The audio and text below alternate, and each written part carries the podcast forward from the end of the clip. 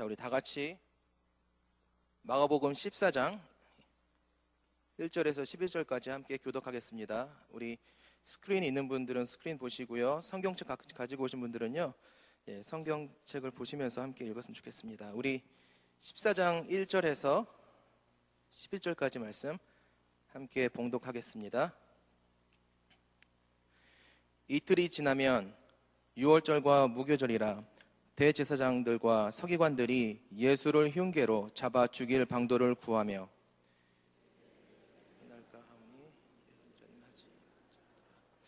예수께서 배단이 나병 환자 시몬의 집에서 식사하실 때한 여자가 매우 값진 향유 곧 순전한 나드 한 옥합을 가지고 와서 그 옥합을 깨뜨려 예수의 머리에 부으니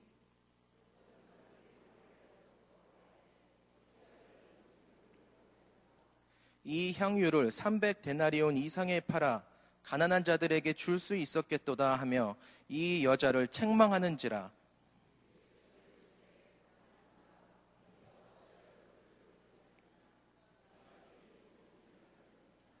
가난한 자들은 항상 너희와 함께 있으니 아무 때라도 원하는 대로 도울 수 있거니와 나는 너희와 항상 함께 있지 아니하리라.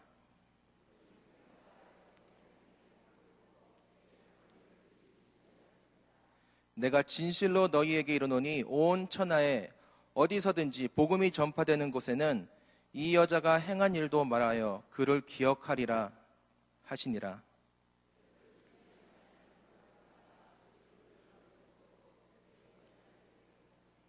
함께 읽겠습니다. 그들이 듣고 기뻐하여 돈을 주기로 약속하니 유다가 예수를 어떻게 넘겨줄까 하고 그 기회를 찾더라. 아멘.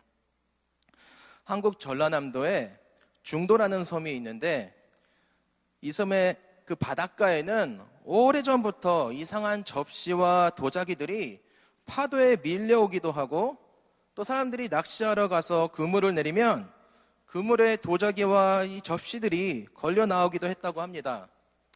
하지만 사람들은 그 도자기들이 이 죽은 사람들의 원혼이 서린 귀신 붙고 재수 없는 물건이라고 하면서 그런 물건들을 보면은 찾게 되면은 구슬하기도 하고 백고사를 지내주기도 하면서 다시 다 갖다 버렸다고 합니다.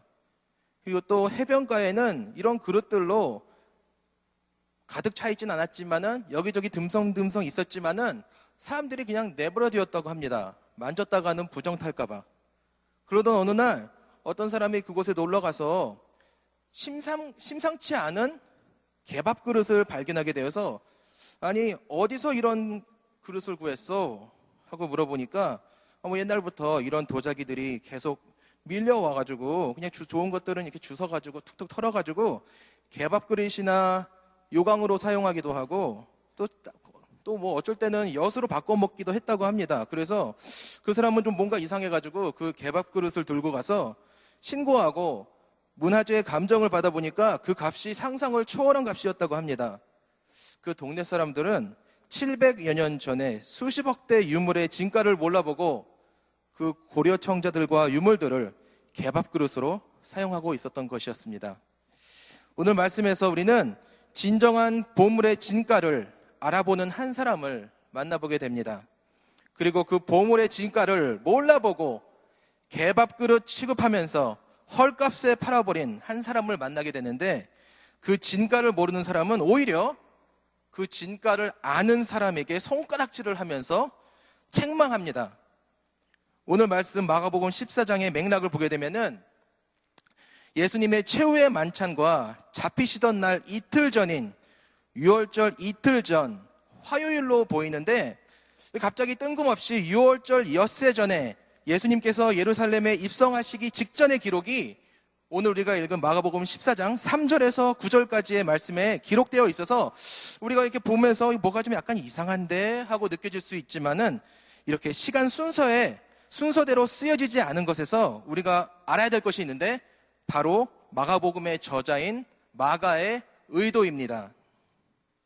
오늘 말씀 14장 1절에서 2절의 말씀 보면은 예수를 잡아서 어떻게 해서든 죽이려는 방법을 구하는 대제사장들과 서기관들 그리고 10절에서 11절까지 가론 유다가 대제사장들을 찾아가서 예수님을 팔아, 팔아넘기는 장면, 그리고 가운데 이 샌드위치처럼 향유 옥합 사건이 끼어 있는데 우리는 이를 통해서 이 여인의 아름다운 이야기와 가룟 유다의 배신과 아주 크게 대조되고 있음을 보여주는 플래시백으로 우리가 볼 수 있습니다. 어, 우리가 영화를 볼 때도 이런 플래시백 기법을 우리가 자주 볼 수 있습니다. 예를 들어서 라이언 일병 구하기라는 영화의 시작을 보면 어떤 한 노인이 여기서 가까운 워싱턴에 있는 알링턴 국립묘지에서 누군가의 묘지를 찾아보고 나서 이 감정이 복합된 마음으로 눈물 흘리는 장면이 나옵니다. 이때 이 장면을 보면서 관중들은 아, 도대체 무슨 일이 있었을까라는 생각을 하게 됩니다. 그리고 나서 영화의 장면은 세계 2차 대전 노르망디 상륙작전의 그 유명한 오마하 해변 상륙작전으로 넘어가면서 서술적인 단계를 보여주면서 이야기를 처음부터 차곡차곡 쌓아갑니다. 그러면서 그 영화를 보는 관중들은 아, 그렇게 된 것이었구나 라고 하면서 고개를 끄덕이게 됩니다. 이제 예수님이 잡히시기 이틀 전에 갑자기 베다니에서 일어났던 놀라운 사건이 플래시백처럼 펼쳐지는 것은 이 여인의 놀라운 헌신과 경배, 그리고 그리스도의 무한한 가치를 보여주는 동시에 가론 유다의 놀라운 죄악과 놀라운 배신을 보여주면서 성도들은 오늘 말씀을 보면서 아, 그렇게 해서 예수님을 헐값에 팔아버렸구나 라고 하면서 고개를 끄덕이게 되는 것입니다. 이 놀라운 사건은 6월절 엿새 전 예수님께서 잡히시기 엿새 전에 예수님께서 예루살렘에 입성하시기 직전에 베다니에서 일어난 일이었습니다. 베다니는 예루살렘에서 동쪽으로 한 거의 2마일 미만 거리에 위치한 도시였는데요. 거기서 거기서 죽은 나사로가 죽었다가 나흘 후에 살아났던 곳, 그리고 그 동시에 그의 누이인 마르다, 마르다와 마리아가 살았던 곳이었으며 또 많은 사람들이 죽은 나사로의 기적을 직접 목격하였기 때문에 예수님에 대한 소문과 기대가 남다른 곳이 바로 베단이었습니다. 오늘 말씀 3절 부분을 보면 예수님께서 베단이 나병 환자 시몬의 집에서 식사하셨다라고 기록이 되어 있는데 우리는 이 나병 환자 시몬이 누구인지 성경을 통해서 확실히 알 수는 없습니다. 아마도 추측할 수 있는 것은 전에 이 시몬이라는 사람이 나병 환자였다가 예수님을 통해서 치료받은 사람이 아닌가라고 우리는 생각해 볼 수 있습니다. 그 당시 나병 환자들은 사회적으로 철저히 고립되어 있었기 때문에 나병 환자가 사람들과 함께 앉아서 자연스럽게 식사를 한다는 것은 상상할 수 있는 일이 아니었습니다. 우리가 오늘 본문만 보게 되면은 여기서 나오는 이 여인이 누구인지 그리고 이 여인에게 화를 내고 있는 사람들이 누구인지 알 수 없지만 우리가 마가복음 26장 6절에서 13절까지의 말씀과 특히 요한복음 12장 1절에서 12절까지의 말씀을 보게 되면 이 사건의 이 사건이 좀 더 우리가 알 수 있는 내용들을 우리가 찾아볼 수 있게 됩니다.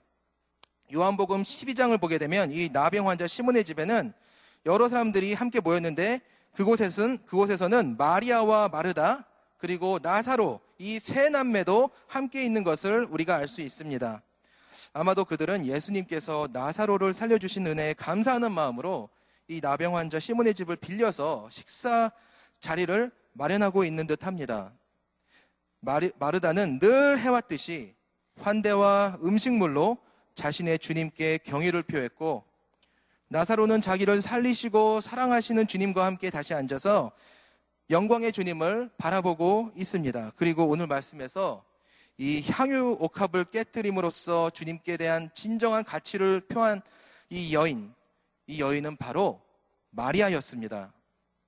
마리아에게 예수 그리스도는 자신의 모든 것을 뛰어넘는 가치를 가지신 분이었습니다. 오늘 여러분에게 예수 그리스도는 얼만큼의 가치를 가지고 있습니까? 여러분을 위해 하나님의 진노를 대신 받으심으로 하나님을 만족시키시고 여러분들을 구속하시고 여러분들을 의롭게 하셔서 여러분들을 하나님의 가족으로 삼으신 죄와 허물로 죽을 수밖에 없었던 여러분을 대속하신 하나님이신 예수 그리스도의 가치는 얼마나 됩니까? 여러분이 그리스도의 진정한 가치를 알게 될 때 여러분은 삶의 전부를 예수 그리스도께 쏟아드리게 됩니다. 3절 말씀을 보게 되면 예수께서 배단이 나병 환자 시몬의 집에서 식사하실 때 한 여자가 매우 값진 향유, 곧 순전한 나드 한 옥합을 가지고 와서 예수의 머리에 부으니라고 말씀하고 있습니다. 여기서 한 여자, 곧 마리아가 들고 나온 이 지극히 비싼 향유, 곧 순전한 나드 한 근은 거의 한 11온스 정도의 부피라고 우리가 볼 수 있는데 보통 우리가 마시는 음료수 캔이 12아운스이지 않습니까? 12온스 정도가 되니까 거의 음료수 캔 하나 정도의 부피라고 우리는 볼 수 있습니다. 그리고 이 순전한 나드, 이 나드는 인도에서 수입된 향기로운 기름으로서 순수하고 정제된 기름이었기 때문에 아주 비싼 물건이었다고 합니다. 이 값진 향기로운 기름은 옥합 안에 간직되어 있었는데요. 이 향유 옥합은 가늘고 목이, 목이 아주 가늘고 긴 그리고 아주 아름답고 투명한 석고로 조각하여 만들어졌다고 합니다. 오늘날에도 이렇게 쇼핑몰에 가게 되면 얼마 들어있지도 않은 이 향수, 이 소량의 향수병 하나가 터무니없이 비싼 것을 보게 될 때 그 당시의 향유옥합 안에 음료수 캔 정도의 부피의 순전한 나드 향유라면 보통 귀한 것이 아니었으리라고 생각해 볼 수 있습니다. 우리가 오늘 본문 5절을 보게 되면 이 향유는 300 데나리온의 가치를 가지고 있었다고 합니다. 그 시대 한 데나리온은 하루 일당의 가치를 가지고 있었다고 하니까 300데나리온은 보통 노동자가 얻는 1년 연봉 정도 될 수 있다고 우리는 볼 수 있습니다. 오늘날 우리가 시간당 12불을 번다고 하면 하루 일당이 96불, 96불로 계산될 때 1년이면 28,800불, 즉 이 향유옥합의 값은 거의 3만 불 이상의 가치를 가지고 있었다는 것입니다. 자신의 전 재산과 같았던 옥합을 깨어서 아낌없이 예수님의 머리에 부었으며 우리가 또 요한복음을 보게 되면 마리아는 예수님의 발에도 붓고 자기 머리털로 예수님의 발을 닦았다고 기록되어 있습니다. 그 시대 예수님 시대 때 사람들은 보통 샌들을 신고 다녔고 그 땅은 모두 흙바닥이었기 때문에 발이 흙과 먼지로 금방 더러워졌다고 합니다. 그래서 그 시대의 문화적인 우리가 배경을 보게 되면 보통 종들이 주인과 손님들이 집에 들어와 앉게 되면은 이 물대야를 들고 와서 주인과 손님들의 먼지 묻은 발을 닦아 주었다고 합니다. 그리고 귀한 손님이 왔을 때는 예의로 기름을 발라주는 그런 일이 아주 흔한 일이었다고 합니다. 하지만 이런 값비싼 나드향을 발라주는 일은 없었을 것입니다. 아무래도 그 시대 때에는 오늘날의 우리들처럼 목욕하기가 쉬운 문화가 아니었기 때문에 사람들이 모이게 되면 땀 냄새, 발 냄새, 이런저런 몸 냄새로 가득했었기 때문에 좋은 향의 기름을 발라주는 것으로 그 방에 가득한 아주 고약한 냄새들을 없애는데 큰 일을 했었습니다. 그런데 마리아는 이 귀하고 비싼 향유를 예수님께 몇 방울 떨어뜨려 주는 것, 몇 방울 떨어뜨려 주거나 뭐몇 분의 1만 드린 것이 아니라 그 옥합을 깨뜨려 전부 그의 몸에 아낌없이 부어드렸습니다. 이 일이 어찌 가능할 수 있을까요? 바로 마리아는 예수님이 누구인지 알았기 때문에 예수 그리스도의 참된 가치를 알았기 때문에 가능한 것이었습니다. 그의 죽었던 동생 나사로를 살리신 예수님은 부활이요 생명이심을 믿었고 그를 믿는 자는 영원히 죽지 아니함을 믿었습니다. 마리아는 예수님의 발치에 앉아서 그의 말씀을 주의 깊게 들었던 사람이었고 주님은 그리스도시요 세상에 오시는 하나님의 아들이심을 확실히 믿고 있었던 사람이었습니다. 여기서 마리아는 자기가 사랑하는 예수님께서 이렇게 찾아오셔서 자기와 마르다와 나사로와 함께 계신 것만으로도 감격했으며 이렇게 잠깐이라도 예수님의 임재 앞에 앉아 있을 수 있음에 기쁨이 넘쳤습니다. 예수님의 진정한 가치를 알았던 마리아에게는 그 값비싼 향유옥합을 예수님께 붓는 것은 결코 아깝거나 낭비가 아니었습니다.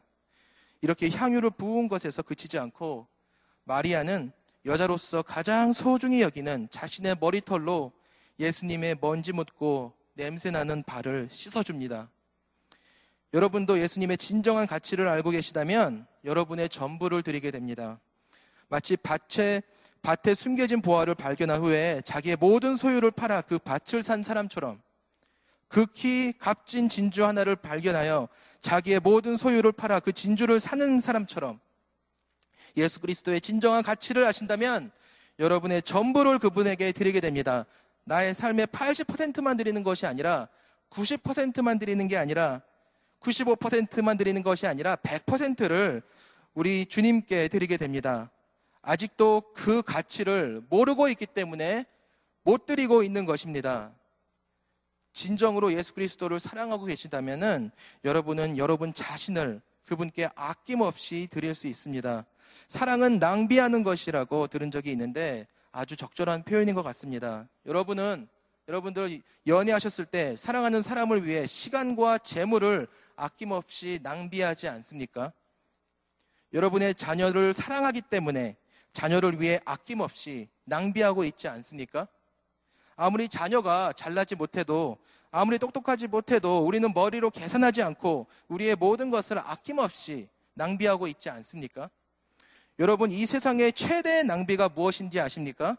바로 아버지 하나님께서 그의 아들을 우리에게 아낌없이 주신 사랑의 낭비입니다. 자기 아들을 아끼지 아니하시고 우리 모든 사람을 위하여 내어 주신 우리가 아직 죄인 되었을 때 그리스도께서 우리를 위하여 죽으심으로 십자가에서 마지막 피 한 방울까지 우리를 위해 아낌없이 흘리신 예수 그리스도의 그 거룩한 낭비 우리를 위해 죄를 알지도 못하는 이가 우리를 대신하여 죄가 되신 예수 그리스도의 그 거룩한 희생으로 그의 택하신 자녀들을 의롭게 하신 그 조건 없는 사랑, 아낌없이 퍼주시는 그 사랑을 여러분이 체험하고 계시다면 여러분은 여러분의 전부를 하나님께 드릴 수밖에 없지 않겠습니까? 그리스도의 복음의 진정한 가치를 알고 계시다면 어찌 아무런 반응 없이 이렇게 앉아만 있을 수 있겠습니까?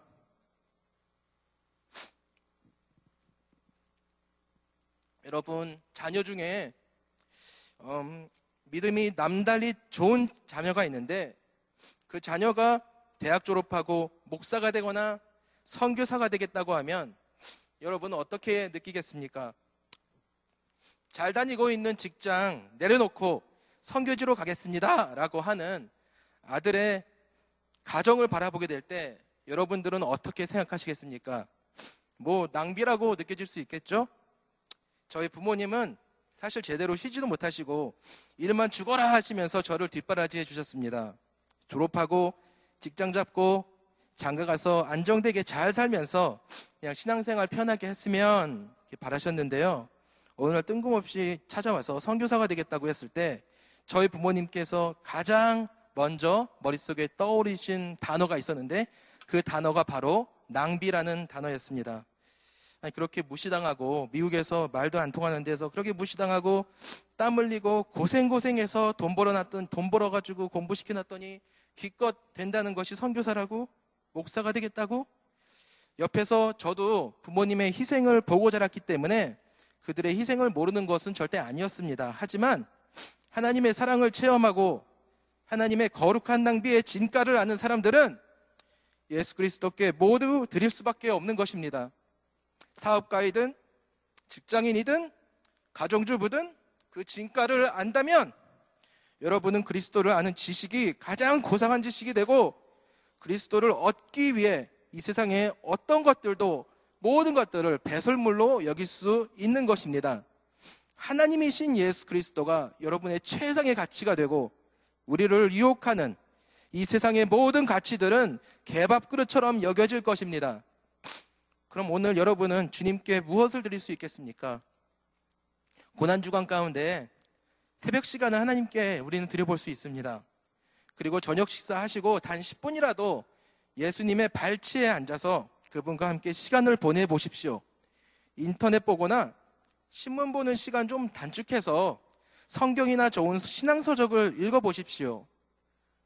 외식비 좀 줄여서 좀 모은 돈으로 주변의 이웃을 그리스도의 이름으로 도와보십시오.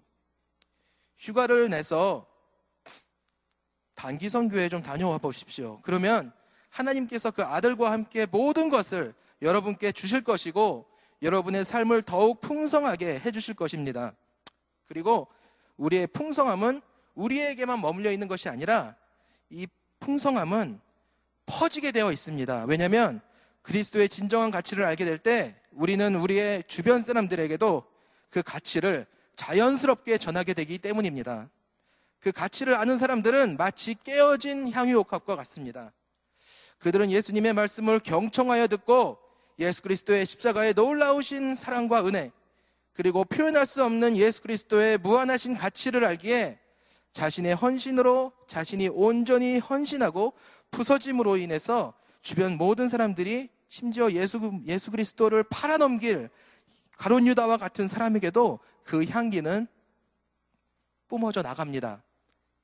그리스도의 향기가 흘러나가야 되기 때문에 여러분의 삶은 깨어져야지 그것이 가능한 것입니다. 깨어져야지 향기가 새어 나옵니다. 여러분의 자존심이 깨어져야 하고 여러분의 교만한 마음이 깨어져야 합니다. 여러분의 고집이 깨어져야 합니다. 향유옥합이 깨어지게 되면 절대 그 향기는 한 곳에만 머물러 있을 수 없습니다. 물병이 터지게 되면 물은 흘러 나갈 수밖에 없게 되어 있습니다. 빛이 칠흑과도 같은 어둠을 깨뜨리며 몰아내듯이 우리가 진정으로 예수 그리스도의 진가를 안다면 숨기고 싶다고 해도 숨길 수 없는 것입니다. 향유 옥합이 문둥이 시몬의 집에서 깨어졌을 때 그 향유 냄새는 집에 가득하였습니다. 이것이 우리가 존재하는 목적입니다. 여러분의 삶을 통해 하나님의 영광이 나타나고 있지 않다면 예수 그리스도의 향기가 나지 않고 아직도 육신의 썩은 냄새가 나고 있다면 여러분은 아직도 깨어지지 않은 것입니다. 자존심 때문에 사람들을 의식함으로써 오는 교만함으로써 아직도 깨어지지 않고 있는 것입니다. 겉으로 보기에는 아주 아름다운 아주 그럴싸한 향유옥합이지만 절대로 사용하지 않는 장식품과, 장식품과 같은 모습으로 겉으로 보기에만 아주 그럴싸한 그리스도인인 것입니다. 아주 가끔 인색함으로, 인색함으로써 아, 몸살이면서 겨우 몇 방울만 헌신하고 가끔씩 내가 원할 때에만 막 호들갑 떨면서 아주 조금씩만 뿌려주고 내 것만 챙기고 마는 것입니다. 뭐가 그렇게 아깝습니까? 예수 그리스도께서 여러분을 위해 하신 일에 비하면 여러분께서 헌신하는 시간이 하나님께 드리는 물질이 뭐가 그리도 아깝다는 것입니까? 찬송가 311장에 내 너를 위하여라는 찬양을 통해서 우리는 하나님 우리는 하나님께서 우리에게 묻고 계신 질문을 들을 수 있습니다. 내 너를 위하여 몸 버려 피 흘려 내 죄를 속하여 살 길을 주었다. 널 위해 몸을 주건만 너 무엇 주느냐? 널 위해 몸을 주건만 너 무엇 주느냐? 내 몸을 희생했건만 내 죄를 대속했건만 이것이 귀중하건만 너 무엇을 주느냐? 여러분의 드림으로 인하여 있는 곳에서 그리스도의 향기가 흘러 넘치고 있습니까? 아이들과 함께 가정에서 가정에서 여러분의 가정에서는 예수 그리스도의 향기가 가득합니까? 사무실에서 비즈니스를 운영하시면서 아이들 가르치면서 저 같은 경우에는 설교하면서 차, 차, 차 출퇴근하는 차 안에서 우리는 예수 그리스도의 향기를 내고 있으며 진정한 예배를 올려드리고 있습니까? 여러분의 깨어진 삶과 헌신을 통해서 그리스도를 아는 냄새가 나타나고 있습니까? 고린도전서 2장 15절에서 16절까지의 말씀에 우리는 구원받는 자들에게나 망하는 구원받는 자들에게나 망하는 자들에게나 하나님 앞에서 그리스도의 향기니 이 사람에게는 사망으로부터 사망에 이르는 냄새요 저 사람에게는 생명으로부터 생명에 이르는 냄새라 누가 이 일을 감당하리요 라고 기록되어 있는데 우리는 이 그리스도의 향기가 생명으로 이르는 냄새로 받아들인 한 여인을 보았습니다. 그리고 이제 그 냄새가 사망의 사망으로 이르게 된 냄새로 받아들여진 한 사람을 볼 수 있습니다. 그리스도의 진정한 가치를 알게 될 때 가짜가 드러나게 되어 있기 마련입니다. 가짜를 잘 잡아내는 사람들, 특히 위조 지폐나 가짜 다이아몬드를 쪽집게처럼 잡아내는 사람들이 있는데 그들이 한결같이 하는 말은 그들이 그렇게 할 수, 있는 이유는 진짜를 알고 있기 때문이라는 것입니다. 종종 하나님을 잘못 이해하거나 심지어 이단으로 빠져들어가는 사람들이 있는데 그들은 진짜를 잘 모르기 때문입니다. 여러분이 진정한 복음의 가치를 알기 원하신다면 말씀을 보시고 연구하시기를 바랍니다. 그리고 그를 아는 지식을 얻으시고 그 복음의 진수를 맛보시기를 바랍니다. 말씀의 달콤함을 맛보아 알았을 때 맛이 좀 이상하거나 레시피가 레시피가 좀 틀린 가짜를 맛보게 될 때 여러분은 즉각 분별할 수 있게 됩니다. 4절 말씀에서 우리는 진짜를 모르는 한 가짜 한 사람을 만나게 됩니다. 어떤 사람이 화를 내어 서로 말하되 어찌하여 이 향유를 허비하는가? 이 향유를 300데나리온 이상에 팔아 가난한 자들에게 줄 수 있었겠도다 하면서 그 여자를 책망하는지라. 여기서 어떤 사람은 마가 마태복음에서는 제자들이라고 기록되어 있고 요한복음에서는 예수를 잡아서 팔아넘길 가론 유다라고 기록되어 있습니다. 아마 가론 유다가 다른 제자들에게 선동한 것으로 우리가 볼 수 있는데요. 요한복음에서는 이 부분에 대해서 자, 좀 자세한 설명이 더해져 있습니다. 이렇게 말하면 가난한 자들을 생각함이 아니요 그는 도둑이라 돈꾀를 맞고 거기에 넣은 것을 훔쳐감이라 그는 도둑이었습니다. 가론 유다는 예수님을 3년 동안 따라다녔지만은 예수님에 대해서 전혀 모르는 사람이었습니다.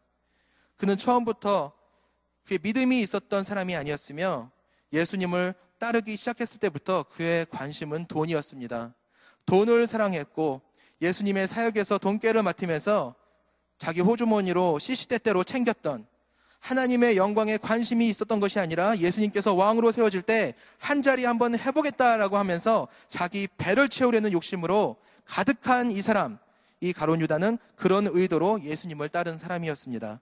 여기서 더해서 요한복음 6장에서 70에서 71절까지 말씀을 보면은 그는 마귀였다고 예수님께서 말씀하십니다.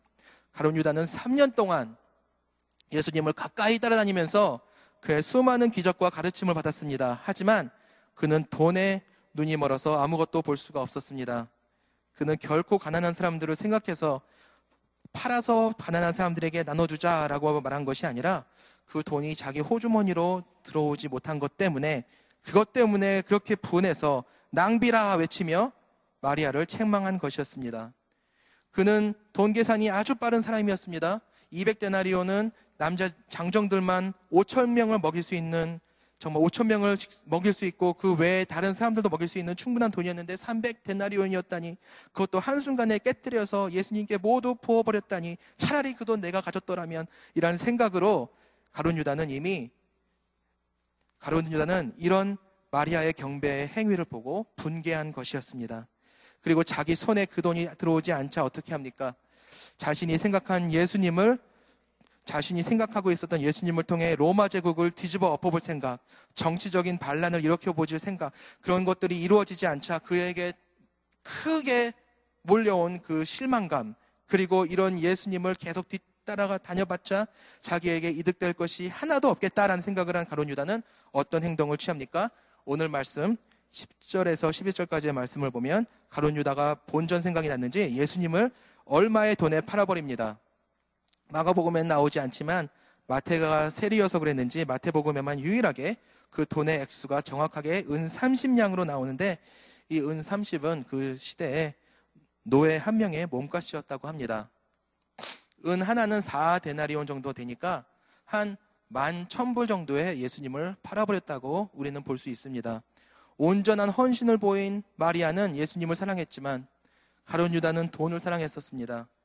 마리아의 마음에서는 예수님이 진정한 보물이었지만 유다의 마음에서도 예수님이 보물이었죠. 하지만 말 그대로 예수님은 그냥 돈으로 보였습니다.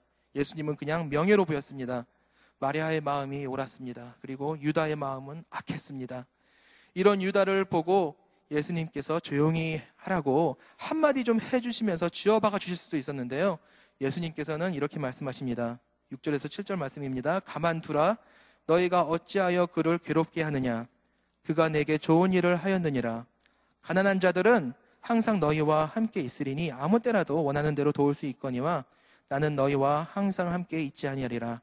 그는 힘을 다하여 내 몸에 향유를 부어 내 장례를 미리 준비하였느니라. 유다는 마리아를 내버려 두어야 했습니다. 왜냐하면 마리아는 예수님의 삶을 통해 하나님의 영광을 보았지만 유다는 예수님 곁에서 3년을 있었어도 전혀 보지 못하고 있었기 때문에 마리아는 계산할 수 없고 표현할 수 없는 감사와 사랑의 마음을 주님께 온전히 쏟아부었지만 유다는 가난한 사람들을 핑계로 해서 자신의 호주머니에 돈을 쏟아, 쏟아 부을 생각으로 가득했기 때문에 마리아를 가만 두어야 했습니다. 마리아는 향유를 예수님의 온몸에 아낌없이 부음으로 6일 후에 있을 그의 장례를 준비하였지만 가론 유다는 돈을 받고 그를 죽일 준비를 하고 있었기 때문에 마리아를 가만 두어야 했습니다. 오히려 어둠 가운데서 별은 더욱 밝게 빛나듯이 마리아의 헌신 담긴 경배의 모습은 고난주간 가운데에서 밝은 빛을 발하고 있으며 마리아는 예수님께 큰 칭찬을 받게 됩니다. 구절 말씀입니다. 내가 진실로 진실로 너희에게 이르노니 온 천하에 어디서든지 복음이 전파되는 곳에는 이 여자가 행한 일도 말하여 그를 기억하리라 하시니라. 여기서 마리아는 예수님의 장사를 준비해야지 하면서 기름을 부은 것은 아니었습니다. 단순히 자신이 그렇게 사랑하고 존경하는 예수님에 대한 큰 존경의 표현이었고 마리아 역시 제자들과 마찬가지로 예수님의 죽음이 가까이 왔다는 사실을 이해하지 못했지만은 그녀는 힘을 다하여 예수님의 몸에 향유를 부어 그의 장례를 미리 준비하였다라고 말씀하시면서 이 마리아의 행동이 영원히 기억되어, 기억되어야 될 것을 말씀하시며 마리아, 마리아는 자기가 생각하지도 못한 놀라운 영예를 받게 됩니다. 그리고 온, 이것은 이 사건은 오늘날 이 말씀을 함께 우리가 함께 나누면서 실현되고 있습니다. 사랑하는 성도 여러분, 여기에 모인 여러분들 중에는 가론 유다의 마음을 가진 분들이 한 분도 없기를 소망합니다. 내 육신의 만족을 채우기 위해서, 내가 좀 더 높아지기 위해서, 내가 좀 더 부유해지기 위해서, 내가 좀 더 건강해지기 위해서 예수님을 따르는 분들은 여기에 한 분도 안 계시기를 소망합니다. 오히려 마리아의 마음을 가지고 예수 그리스도의 참된 가치를 깨닫고 여러분의 힘을 다해 예수님께 아낌없이 바치는 우리 모든 성도 여러분들이 되시길 바랍니다. 이제 오늘부터 오늘부터 고난 주간이 시작됩니다. 오늘 본문의 마리아의 아낌없이 헌신을 기억하시기를 바랍니다. 아버지 하나님의 아들을 주신 아낌없는 헌신을 기억하시기 바랍니다. 그리스도의 참된 가치를 알고 그분이 그분은 이 세상의 어떤 것과도 바꿀 수 없는 분임을 기억하시면서 부활이요 생명이신 예수 그리스도의 십자가를 깊이 묵상하시며 여러분의 삶의 옥합을 깨뜨려서 힘을 다해 여러분의 삶을 들이시기를 바랍니다.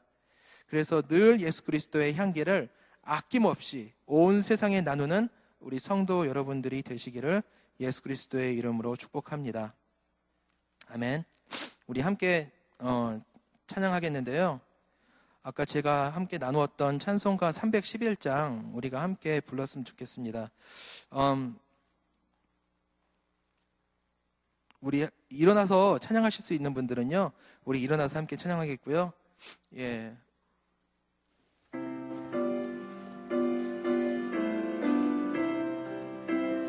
찬송가 311장입니다. 내 너를 위하여